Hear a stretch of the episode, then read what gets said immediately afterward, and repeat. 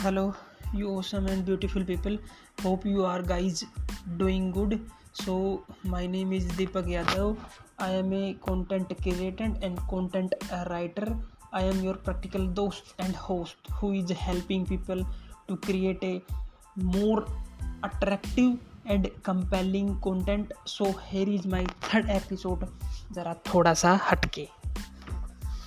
सो so guys हम बात कर रहे हैं कंटेंट राइटिंग की, जो कि हमने अपने पिछले एपिसोड के अंदर भी बात की थी कि कंटेंट राइटिंग बेसिकली होती क्या है और वो किस तरह से वो वर्क करती है।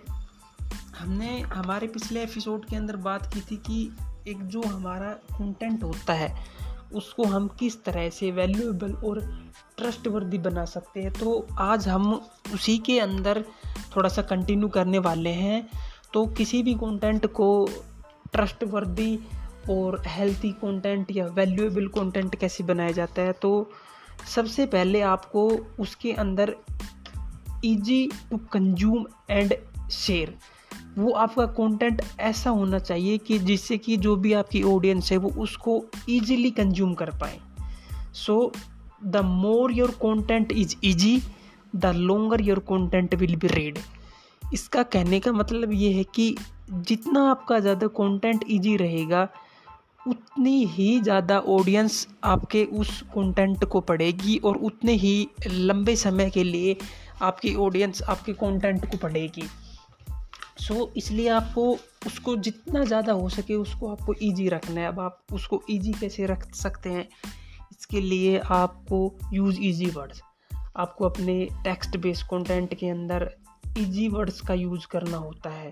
So even if you are if your content is written in very high quality अगर आपका कंटेंट बहुत ही हाई क्वालिटी का है, लेकिन अगर उसके अंदर आपने बहुत सारे डिफ़िकल्ट वर्ड जो डिफ़िकल्ट जो वर्ड होते हैं, अगर आपने वो यूज़ कर दिए हैं तो वहाँ पे बहुत ही कम चांस है कि आपके कंटेंट को कोई पढ़ने वाला है।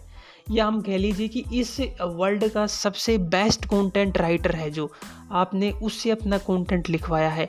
बट उसने वहाँ पे अगर बहुत से डिफ़िकल्ट वर्ड हैं वो यूज़ कर दिए हैं वर्ड्स तो आपके कंटेंट को बहुत ही लिटिल चांस है कि कोई भी वहाँ पे आपके कंटेंट को पढ़ने वाला है। When words are easy it's become easier to consume them. जब जितने वर्ड्स आपके इजी होते हैं उतना ही ज़्यादा आपकी ऑडियंस आपके कंटेंट को कंज्यूम करती है।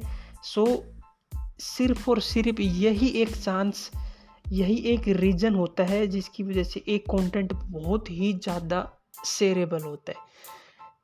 कोई भी कंटेंट जितना ज़्यादा इजी रहेगा उतना ही ज़्यादा वो शेयरेबल होगा।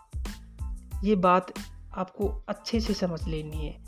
सो कंटेंट राइटिंग जो होती है, वो basically is an a art यह एक बहुत बड़ी आर्ट है, जो कि एक वर्ड को दूसरे वर्ड के साथ में कनेक्ट करती है। And content writing is an art that connects to word together and connect those word with everyone और वो जो कंटेंट राइटिंग है जो दो वर्ड को आपस में जोड़ती है वो शब्द मिल के हम सभी के साथ में जुड़ते हैं। हमारी जो हम क्रिएट करते हैं वो हमारी ऑडियंस के साथ में जुड़ती है। सो so, आपको एक कंटेंट को इजी और इजी टू कंज्यूम और शेयरेबल बनाना है तो आपको वहाँ पे बिल्कुल ईजी वर्ड्स का यूज़ करना होगा। और सेकंड चीज़ जो हमको ध्यान में रखनी है give a attractive headline and introduction दस में से आठ लोग सिर्फ़ आपकी हेडलाइंस को पढ़ते हैं और दस में से दो लोग आपके रेस्ट ऑफ़ कंटेंट को पढ़ते हैं। So most visitor only spend 15 to 20 second reading an article before leaving जब भी कोई विजिटर आपकी ब्लॉग के अंदर आता है तो वो उसको छोड़ने से पहले सिर्फ़ और सिर्फ़ आपके कंटेंट को 15 से 20 सेकंड ही कंज्यूम कर पाता है। अगर आपकी हेडलाइन अट्रैक्टिव नहीं है तो वो 15 से 20 सेकंड के अंदर ही आपके कंटेंट को छोड़ करके चला जाएगा। सो so, आपको अपनी हेडलाइन के ऊपर ज़्यादा से ज़्यादा फोकस रखना है और बात करते हैं अगर if your introduction is not attractive क्योंकि होता क्या है कि हेडलाइन के बाद में जो सीधा फोकस होता है वो इंट्रोडक्शन के ऊपर ही होता है। सो so, अगर आपका इंट्रोडक्शन भी बेटर नहीं है अगर वो अच्छा नहीं है सो so, आपकी वेबसाइट का या आपके ब्लॉग का जो बाउंस रेट है वो ऑटोमेटिकली इंक्रीज होता चला जाएगा। क्योंकि अगर आपका इंट्रोडक्शन आपकी हेडलाइंस ही अट्रैक्टिव नहीं है तो रीडर्स आपके ब्लॉग को कभी भी नहीं पढ़ने वाला है। सो so, आपके अपने आपको अपने इंट्रोडक्शन को ए, किस तरह से बेटर बनाना है ये आपको कुछ तरीके वहाँ पे खोजने होंगे। सो so, आपको अपने इंट्रोडक्शन को बेटर बनाने के लिए आपको शुरुआत के तीन से चार पैराग्राफ के अंदर अपने ऑडियंस के माइंड में क्वेश्चन क्रिएट करना होगा। अगर आप वो चीज़ कर पाते हो तो आप आसानी से अपने ऑडियंस को आप अगले पैराग्राफ के साथ में कनेक्ट कर पाते हैं। क्योंकि जब भी हम कुछ भी क्रिएटिव चीज़ छोड़ते हैं, जब भी हम कुछ भी क्रिएटिव करते हैं या कुछ भी क्वेश्चन छोड़ते हैं तो वहाँ पे ऑटोमेटिकली ही ऑडियंस के माइंड में एक क्वेश्चन रह ही जाता है कि इसका तो मुझे आंसर चाहिए। अगर आप वो चीज़ वहाँ पे कर पाते हो तो आप आसानी से अपने रीडर को, अपने रेस्ट ऑफ़ कंटेंट को पढ़ने में मदद कर सकते हो। Second cheese you have to end introduction with question अगर आप अपने इंट्रोडक्शन की या तो शुरुआत में या फिर एंड में, अगर आप क्वेश्चन को ऐड कर पाते हो तो दैट मीन्स कि आप यूज़र्स को अपने ब्लॉग की तरफ़, अपने कंटेंट की तरफ़ अट्रैक्टिव कर रहे होते हो।